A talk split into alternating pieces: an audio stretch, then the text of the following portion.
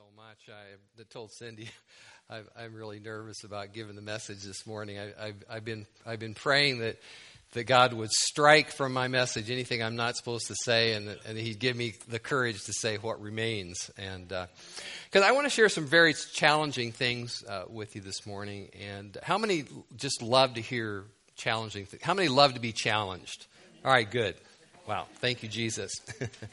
but I want to share some very challenging things that I believe we need to hear about church life as it should be and as it could be. And my purpose is not to, to beat on anyone or bash anyone or make anybody go home feeling bad. My purpose is to call us into all the fullness of life that is for us in Jesus and in the church. Uh, there's such a great need to continually look to the Bible as our model for church life rather than to look around at our Christian culture to see how everybody else is doing it. So, my title this morning is Real Church Culture and How Far We Have Fallen from It. And I don't proclaim any special revelation or uh, message from the Spirit for that title, but the moment I sat down and read this passage, that was the title that, that instantly came to my mind Real Church Culture and How Far We Have Fallen from It. And I used the term real church to mean authentic church. Okay?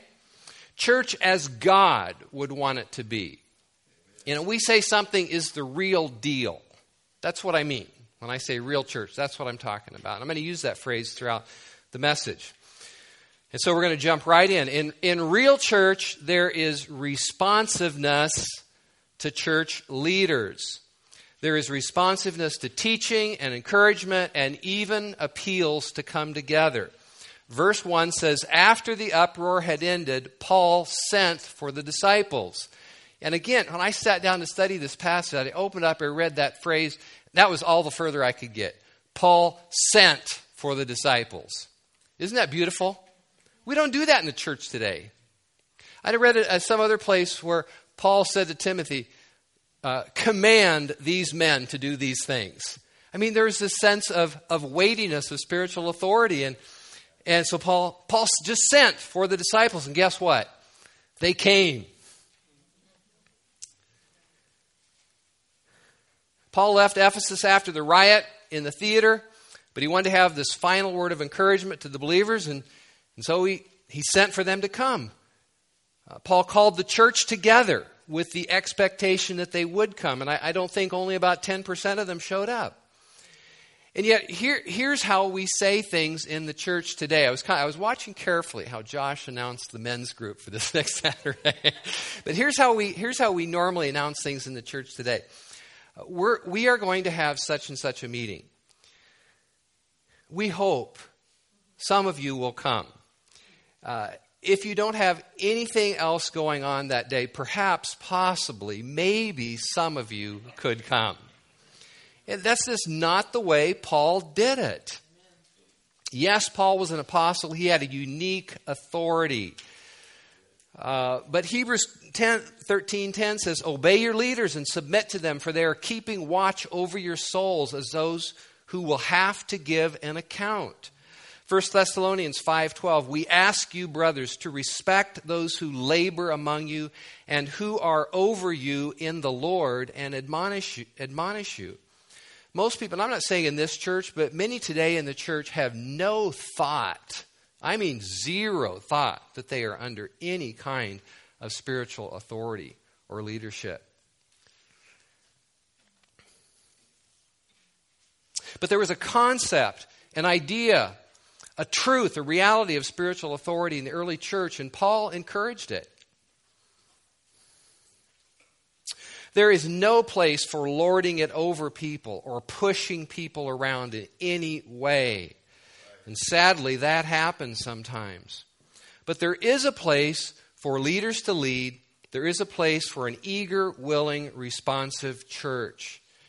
When spiritual leaders, and I'm not talking only about elders, I'm just talking about people that labor among you in the Lord, people that are further down the road in the Lord, people who have the sense of, of spiritual leadership in your life, when they, when they call you for repentance or for prayer, or even to say, you know, I really think it would be good for you if you were at this, this meeting, or I think it would really help you to come to this. You know, we need to respond with zeal and eagerness, not just blow it off. I remember uh, years ago uh, something that we had planned, one a one time uh, special event as a church we had planned. We had appealed, really made an appeal for people to come, and, and it just seemed like nobody was able to come. You know, and after hearing a whole list of reasons why people could not be there, from you know, I'm getting my nails done to uh, the appliance repairman is coming that day. Somebody said, and I won't say who it was. It wasn't me, but somebody said, I just wonder how do we get people to see the church as the thing in their life that they will miss other things for? You know, and it's not that we are trying here in this church or any church or in, the, in, general in the church, it's not that we want faithfulness to, to real life church or any church as an organization or just that we want people to be at, at every meeting. The issue is that our hearts become inclined to gather as a body of Christ. And that when things come up, when there's opportunities for us to grow, when there's opportunities for us to, to be stimulated, when there's opportunities for us to be together and hear the word, it's like, yes, I want to be there. We're, we're passionate to be there. While, uh, a wild, as my wife often says, a wild team of horses couldn't keep me away from church.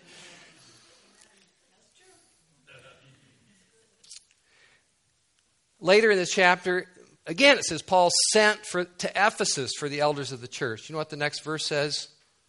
They arrived. Really? It says, when they arrived, they came. They came 63 miles by land. I mean, that took a few days to get there and to get back home. No, no complaints, no excuses. They came. You know, they, they did not say, uh, you know, Paul sent to them from, he was at Miletus and, and he, he sent for them to come. You know, they didn't, they, they didn't send back and say, hey, Paul, brother, that's a long ways. You know, we got work and we've got families, we got a lot of stuff going on. Maybe next time you're through Ephesus, we could get together. No, Paul sent for them and they came. Frequently, the church in all our culture has been described as having a consumer mentality. The early church was, was taught, the early church was taught to view themselves as, as soldiers, not shoppers. They saw themselves as fellow workers, as servants, even slaves of Jesus Christ.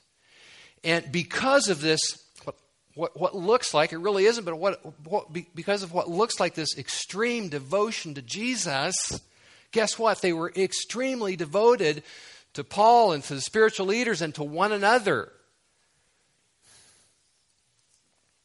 But this was not, and here's what, here's what I want to make clear.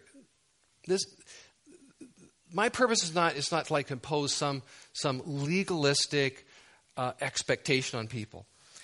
And this was not some heavy legislated burden placed on people.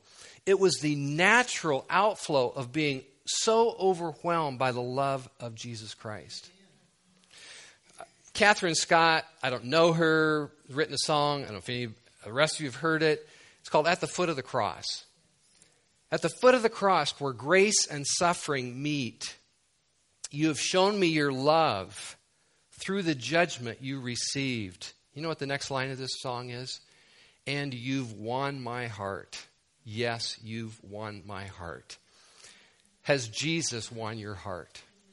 That's what the issue is. Everything else that's supposed to flow out of that for church life will come out of that when Jesus has won your heart.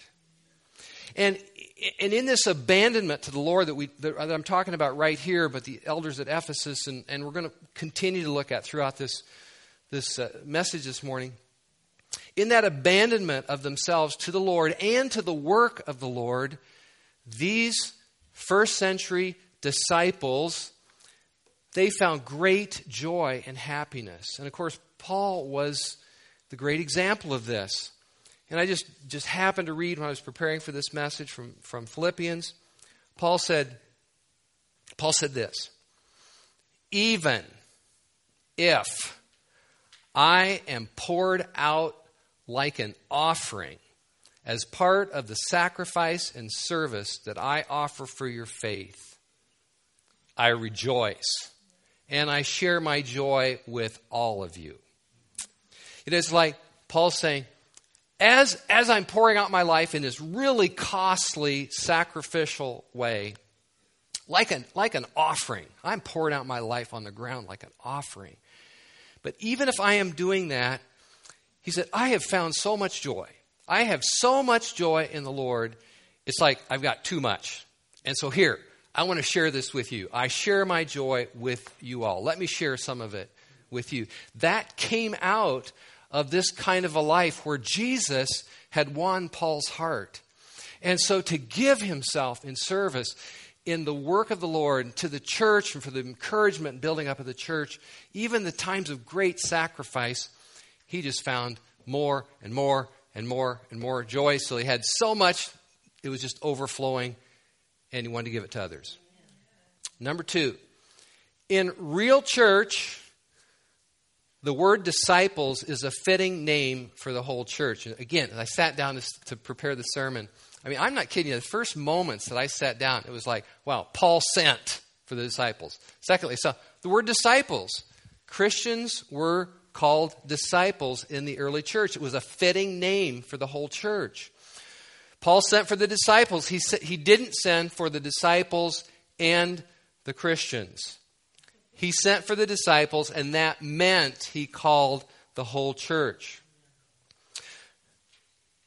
Today, if we say something is for disciples, or if there's a book for about discipleship or for disciples, many think many think that that is for the small percentage of Christians who really want to love and obey Jesus. This is based on the idea that Jesus offers two acceptable standards or levels of commitment a very minimal com- requirement for some, and a more challenging version of Christianity for those who want that. It's almost like, okay, do you want, do you want to be a Christian or do you want to be a disciple? You know, I mean, that's really the way a lot, a lot, of, a lot of people think, think about it. You know, we had someone, I don't know the, exa- the exact story, again, this was years ago. Um, not anybody in this room, but some years ago, and they, and they left the church over this. They said, um, "Man, real life church, it's it's like you guys are Navy SEAL Christians, or you're you're calling us to be Navy SEAL Christians." And I just, you know, that just, that's just that's just not what I want to be, you know. And we, we are not trying to call anybody to anything more than what Jesus calls us to. We are not trying to call anybody to any kind, any kind of, uh, well, you know what I mean. So,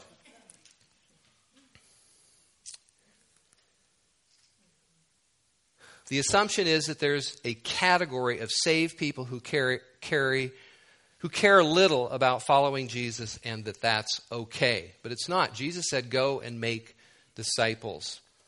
Uh, a website called the C.S. Lewis Institute said this from about Acts 11:26, which says, "In Antioch, the disciples were first called Christians. In other words, they've been, they've been called disciples. That's all. That's pretty much all they were called. And then in, in Antioch, they were first called Christians. In other words, the name Christian is essentially a synonym for the word disciple and does not represent a separate category of believer. A true Christian was understood in the early church to be a disciple of Jesus. There was no difference between the two. Jesus clearly told us what it meant to be his disciple, and it, meant the same exact thing in the early church. Jesus said, If anyone wants to be my disciple, he must take up his cross daily and follow me. If you remain in my word, you are truly my disciples. Anyone who puts his hand to the plow and looks back cannot be my disciple. I mean, Jesus clearly laid it out. He said, This means you are my, disciple. This means you are not. And the, under, the early church understood that. Clearly and emphatically, we are saved by the gift of grace alone, through faith alone. But the Bible is so clear that the faith, that, that faith that joins you freely to the benefits of Christ also results in a loyal devotion to the risen Lord Jesus Christ. Number three, so we, you know, let's let's start calling ourselves disciples. I mean, really, that's more. in a sense, if you want to say it, it's it's almost more biblical. The the Christian the believers, I'll put it that way, were called uh, disciples 28 times in the book of Acts. How many times were they called Christians in the whole Bible? Three. Yeah, yeah, that's right.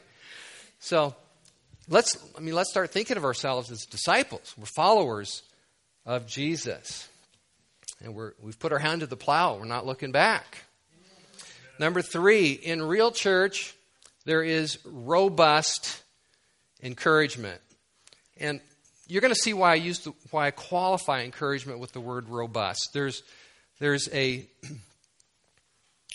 there, there's a, a real uh, deep kind of major kind of encouragement. Uh, Paul sent for the disciples, and after encouraging them, said goodbye and set out for Macedonia. Verse 2 He traveled through that area, speaking many words of encouragement to the people. So, in real church, in, in authentic church, in church that God wants, we are encouraging people. And we are encouraging people in a certain direction we are encouraging people to remain in Jesus. We're encouraging people to continue in the faith, to be strong in the Lord, to, to remain true to Jesus. A guy named Corey Adams had this great definition of, of encouragement. He defined encouragement as re energizing our affections toward God's calling in our life. I love that. Re energizing your affections and my affections towards the things that God has called us to. And we, we need to constantly come alongside each other and re energize one another's passions and courage to keep going on. The Greek word here, which I, I, I took, I've taken a little bit of Greek. I'm not, don't know a lot about it. I actually usually hate it when pastors start pulling out the Greek and Hebrew and so forth in their sermons. But the Greek word, word here is, is parakaleo. And para means to come alongside or to come near to someone. Kaleo means to call out to them. So it means it means you come up close to someone and you call out to them with something they need to hear. It means to help someone face a difficult situation with courage and, and to keep going on. Our word in encouragement tends to communicate only a part of what this word really means. We, uh, we often take encouragement, encouragement to mean uh, complimenting someone or affirming someone, and, and that is a way that, that I think we, we can encourage one another. Uh, we say things like, "You did, you oh, you really did a good job at that, man."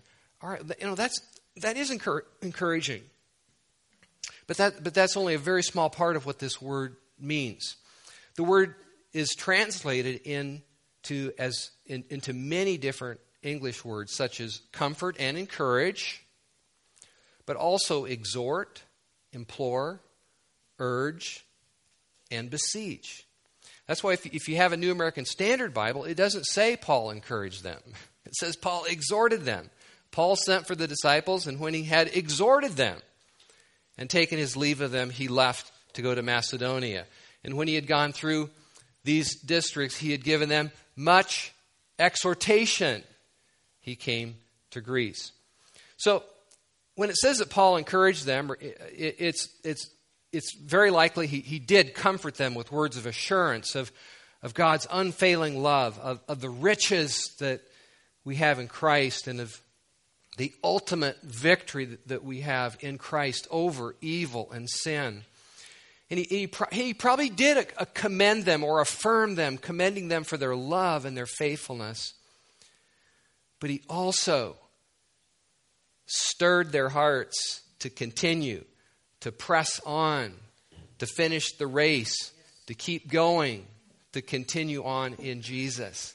You know, example of this type of encouragement is found in Acts 11:23. Then when Barnabas arrived and witnessed the grace of God, he rejoiced and he began to encourage them all with resolute heart to remain true to the Lord. That's I mean that's a big part of biblical encouragement. 1 Thessalonians 2 11 and 12. Another example of this kind of encouragement. For you know how, like a father with his children, we exhorted each one of you and encouraged you to walk in a manner worthy of the Lord. So, I, you know, I think a lot of times, again, I love all kinds of encouragement. And hey, let's encourage each other in every possible way. Hey, say, we like your hair, you're doing great, you're doing awesome. But we got to remember this aspect of biblical encouragement is to is to keep people people's affections stirred up toward God and to keep them serving him and loving him passionately all the way to the end of the race. There is an emotional cost and sometimes a physical cost in living for Jesus.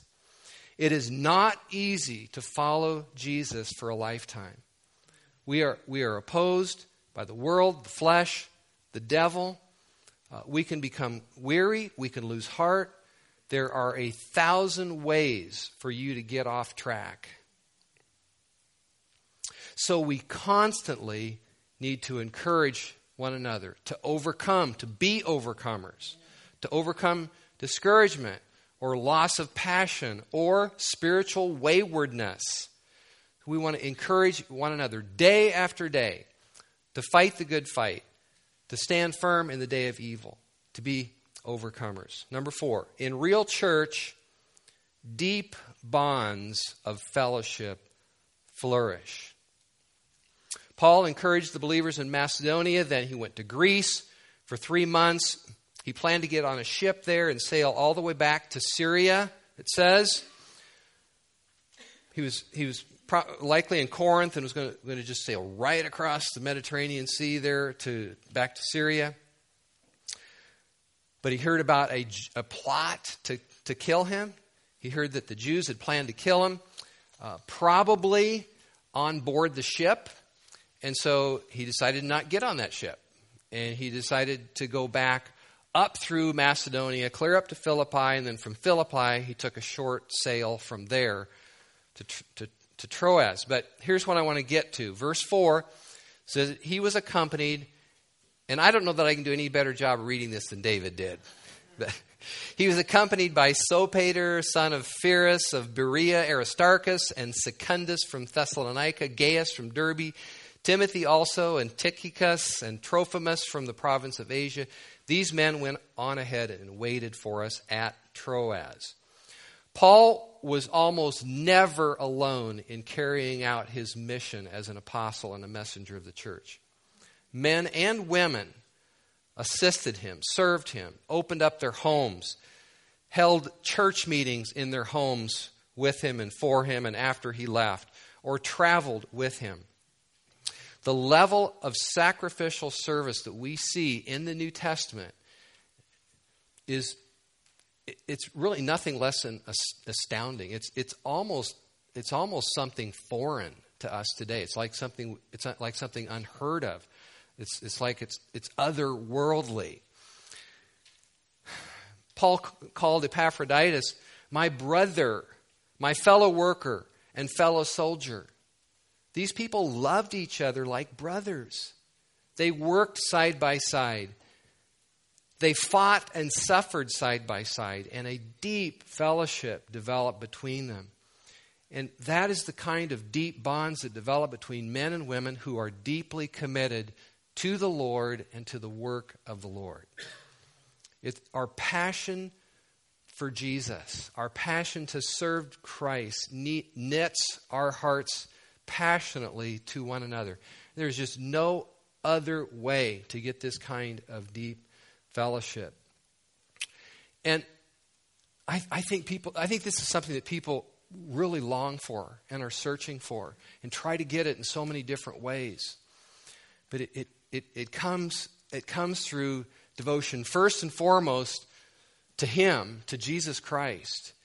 And then, as out of that devotion, as we serve with one another and for the good of the church, we find ourselves as fellow workers, fellow servants, beloved brothers and sisters in this thing that Jesus Christ has called us to. Aristarchus is called Paul's companion in travel. He had, he had been with Paul through all the wildness at Ephesus, all the rioting and so forth. In Acts 19, it says the people seized Gaius and Aristarchus, which are two of the ones that Paul mentions here, or Luke mentions here. Um, the people gazed, uh, seized Gaius and Aristarchus, Paul's companions from Macedonia, dragging them into the theater. In other words, here's two guys, they got roughed up for being associated with Paul. And when Paul encouraged the believers all throughout the region of Macedonia and Greece, they were with him. And when Paul had to change plans uh, because of this plot to kill him, guess what? They stayed with him, they stuck with him. Uh, Aristarchus was with Paul much, much later when Paul was sent to Rome as a prisoner to stand trial before Caesar. Writing to the Colossians from Rome, Paul said, Aristar- Aristarchus, my fellow prisoner, greets you. He actually went to prison with Paul or stayed with Paul when he was in prison in Rome. My fellow prisoner greets you. According to tradition, Aristarchus was martyred during the persecution of Nero. He went from fellow worker to fellow prisoner to fellow martyr. Paul called Tychicus a beloved brother, a faithful minister, a fellow servant. Tychicus was also with Paul in his imprisonment at Rome. And when Paul wrote letters from prison, which is where he wrote a lot of his letters from, when he wrote letters from prison to the, to the Colossians and to the Ephesians, guess who took them to the church? Tychicus hand delivered those letters to those churches. These men were devoted, again, first and foremost to the Lord, but that showed in their incredible faithfulness to Paul and to one another in the work of the Lord, and an incredible bond developed between them. It is when we work and labor together for the kingdom, for the good of the church, that we experience these close bonds of the Spirit. Uh, and the relationships in Christ develop. They're so much richer and deeper than anything else that the world can know. And as we give ourselves to the Lord and to His work, and I, I'm, I'm, ta- I'm just, I'm not just speaking these words into the air. I'm, I'm talking about us right here. Okay, as we, right here in this room, as we give ourselves and grow in giving ourselves to the work of the Lord, we will begin to know each other more and more as fellow workers, fellow soldiers. Maybe even someday we will know each other as fellow prisoners. Not, not that we hope it would come to that, but we would be that committed to Jesus Christ and to the, and to the saints and to those who are standing firm with Him and those who are in the work of the Lord that it could come to that. That's, that's, that's the level or that's the depth of our commitment to the Lord and to our fellow brothers and sisters, our fellow servants, our fellow workers in the Lord. Number five, in real church, and this is the one I'm really praying about. Cindy, help me. In real church, the gathering of the church is a huge priority. It just is. Verse 7 On the first day of the week, we came together to bake, break bread. The disciples were devoted to coming together on the first day of the week. It was the expected time for the church to meet. Paul knew that if he just waited for a few days on the first day of the week, the church at Troas would be together. They would be there. They would be together to meet and to pray, to exercise spiritual gifts, and to break bread together. And, you know, I understand. I understand there are times and situations where people cannot be at church every Sunday, and don't mistake this as just some kind of uh, kind of legalistic template to try to get more people at church every Sunday. You, you have a sick child, you, you, just can't make it for some other reasons. There, there, are, there are times to get away. I, I get that, and I, I enjoy that once in a while. But the first century disciples understood that they were part of an assembly of people who had been called out of the world by Jesus Christ, and they understood that the gathering of the church was a huge priority. And when Paul spoke at the church till midnight, the church was there with him. Uh, when they broke bread in the early morning hours, they, they evidently got out some food after midnight and had a little had a had a short meal together. The church was still there together. It says Paul continued talking until the next morning, and they were still there together. That was the kind of church life that they had. That was the kind of devotion to one another. It wasn't forced. It wasn't legalistically imposed on them. It was, it was a part of their it was a part of their real church culture because that was where their hearts were at with the Lord and with one another. And this kind of church life just flowed out of that. A book I'm uh, happen to be reading right now uh, just said that the average Christian is in church less than two times a month and only for about one hour each time. It's like an hour and a half a month, maybe. Uh, a Barna survey on the state of the church in 2016 uh, defined a practicing Christian as one who attended church once a month. I about cried when I read that. That's we, it's like it's like our expectations, our commitment levels to one another have sunk that low. That's a practicing Christian in his in this definition of this survey. Uh, Carey Nieuwhof, I don't know how to pronounce it, uh, had a blog where she just gave 10 reasons, uh, 10 reasons why uh, even those who, who used to be committed church goers are no longer attending church. And here's, here's seven of her, her points, with, and some of them have my comments. You know, most of these things are good things, and, I, and we're not, not trying to say don't ever do these things. But we just have to, we have to realize there's, there are forces in our culture that are pulling us away from each other in the church. You know? Okay, uh, the first one more travel. I love to travel, but travel can pull you away from, from the body of Christ. She said more and more families travel for leisure, even if, even if it's just to be out of town or to go camping or to a friend's place for the weekend. And when people are out of town, they tend to not be in church. I mean, that's kind of a duh statement. That's, that was her observation. She is not saying that Christians should never go anywhere, but just pointing out that many do that so much that they are just seldom in church or they miss church a lot. Number two, or second one that she mentions, higher focus on kids' activities. A growing number of kids play sports. Many of those sports happen on weekends, and Christian parents are choosing sports over church. Number three, online options. A growing number of people who identify as Christians go to the internet for worship teaching, connecting with people, and that becomes their substitute for church. Number four, online options. A growing number of people who identify, I'm sorry, that I just, that was three. Number four, self directed spirituality. Today, when people have a medical problem, they often go to Google for answers and self diagnose. In the same way, people tend to seek spiritual solutions on their own, apart from the body of Christ. In other words, apart from the church, apart from church uh, uh, leadership.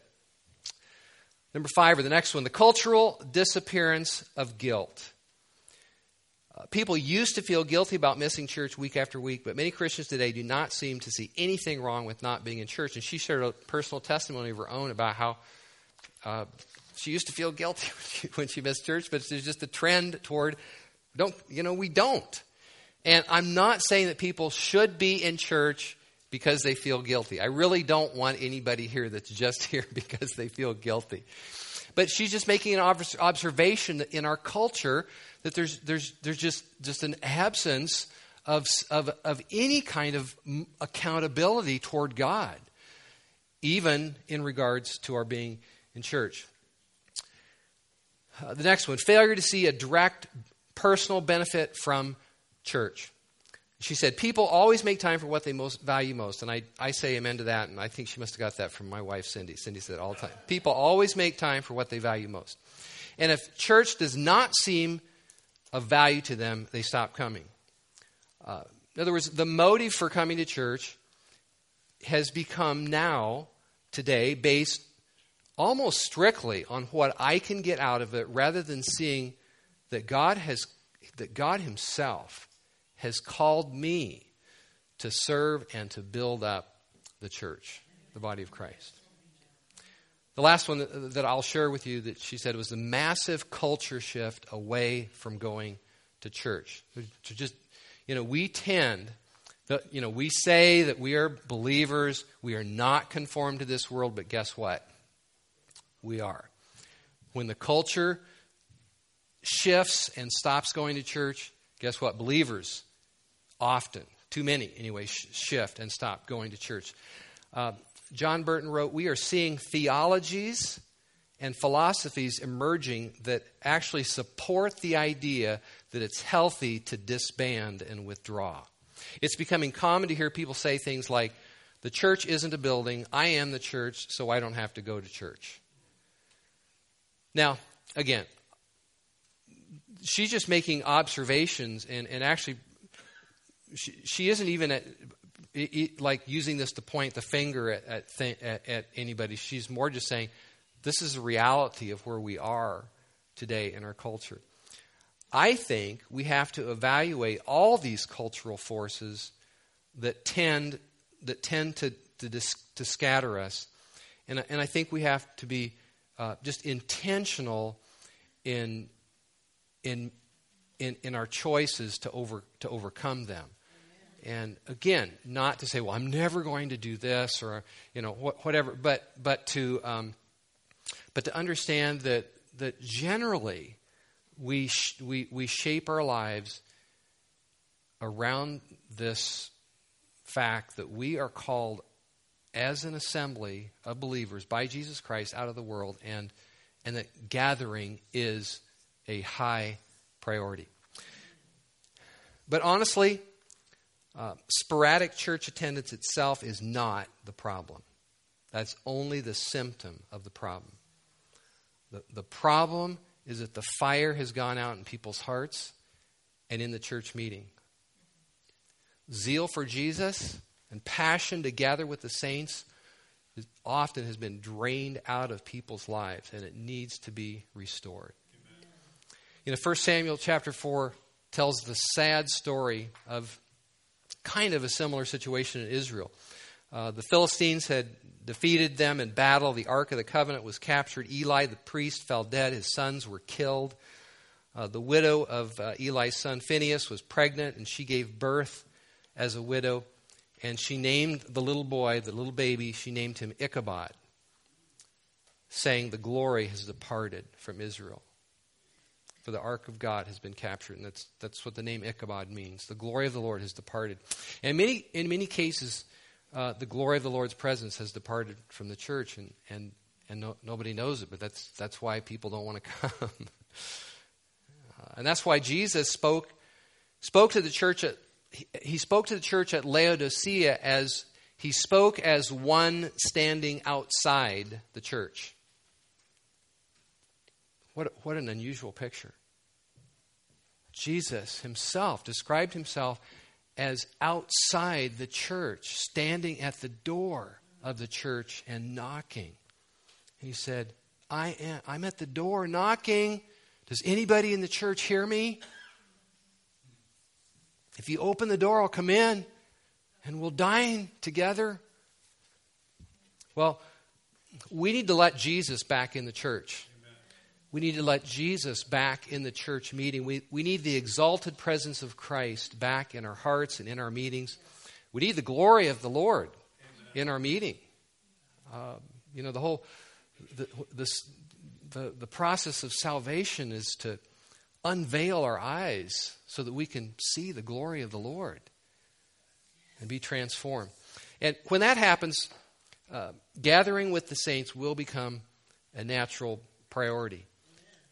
And, and I believe as, as we get closer and closer to, to the end time. I mean, I, I believe as we get closer, I don't have a verse for this, but I just believe as we get closer and closer to, uh, to the Lord's coming back and to some of the things that, that may and will happen during that time, I, I really believe that God will give us such a passion to meet together Amen. as the saints. Okay, stick with me, guys, please. I'm not going till midnight, but I got a few more minutes. Number six, the real church experiences the wonderful works of God together. Okay, God can work anytime, in any place, but many of the works of God take place when we are together. Amen. And if we're not together, we miss that. Verse 7 Paul kept on talking until midnight. There were many lamps in the upstairs rooms where we were meeting. Seated in the window was a young man named Eutychus who was sinking into a deep sleep as Paul talked on and on. And when he was sound asleep, he fell to the ground from the third story. He was picked up dead. Paul went down, threw himself on the young man, put his arms around him, said, Don't be alarmed. He is alive. Then he went upstairs again and broke bread and ate. After talking until daylight, he left. The people took the young man home alive and were greatly comforted. Okay, there's a lot we could get into there, but I just want to say this. If you were a Christian in Troas and had decided to miss church that Sunday, you would have missed a resurrection from the dead. You would have missed vital things that God had to say to the church through Paul that morning or that meeting, well, at night and that morning. You would have missed the manifestations of God's working that day in that church. That's one of the big reasons I come to church, just to see what God does and to see what God says you know, the manifestations of the Spirit, going back to our teaching through Corinthians, 1 Corinthians 14, uh, the manifestations of the Spirit, be they prophecies or faith or tongues and interpretation or gifts and healing or words of knowledge, can take place wherever they are needed. But the reality is they often take place in the church meeting. And clearly, this was Paul's expectation in 1 Corinthians 14. And one of my passions for our church meeting is that we would experience the works of God and God speaking to us so powerfully through the scriptures that we would come to church to see what God does and to hear what God says. Last one, in real church, number seven, in real church, there is a sense of family in our gatherings. Uh, the church at Troas was meeting in the upper room. They weren't meeting in a cathedral, they, they weren't meeting in some big, glorious church building. It, it wasn't even a formal church building, it was just a room. Just a room, the upper room. Families were there. The young man uh, who fell was probably, you know, 10 to 12 years old, perhaps. People were probably sitting anywhere they could, perhaps on the floor or against the wall. Uh, he obviously, this young man, was sitting in the windowsill. Uh, after the young boy was healed, they, they, they took a pause. They got out some food, ate together, Paul continued to talk with them till daylight. Uh, the idea, some commentators have said, is not that he was just preaching one long sermon hour after hour, but that he talked, people asked questions, they shared, he answered. They, they were talking together until the next morning.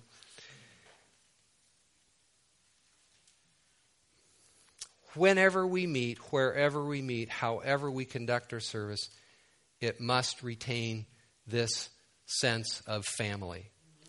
Uh, William Barclay, who I don't always recommend as a commentator, but he said this There is something very lovely about this simple picture. The impression is that of a family meeting together rather than of a modern church service. Is it possible that we have gained in dignity in our church services at the expense of family atmosphere? In other words, oh, yeah, we're a lot more dignified in our church meetings.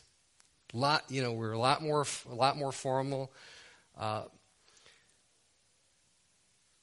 but have we lost the family atmosphere? I, I am personally convinced from Scripture and experience that the more filled with the Spirit we are, the more led by the Spirit we are in our meetings, the more family like our meetings will be.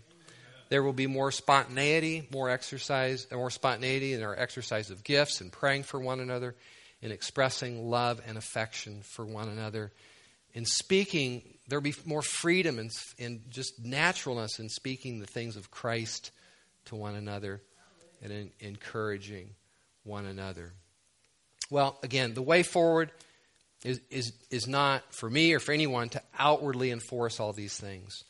Uh, the way forward is, is, for, is to give our hearts to Jesus, let, to, for Him to win our hearts, and to let our hearts be stirred by the Spirit of God, and to let our, let our hearts be stirred by the, the images of, of the early church that, that God put for us for our benefit here in the book of Acts. And, and I, I believe that God put a, a lot, many of these stories in here, certainly for perhaps other purpose, but I believe that one of the main purposes that all these stories are here in the book of Acts for us is to draw us to the fire, Amen.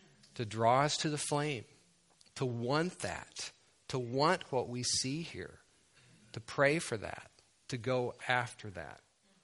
All right, let's let's pray.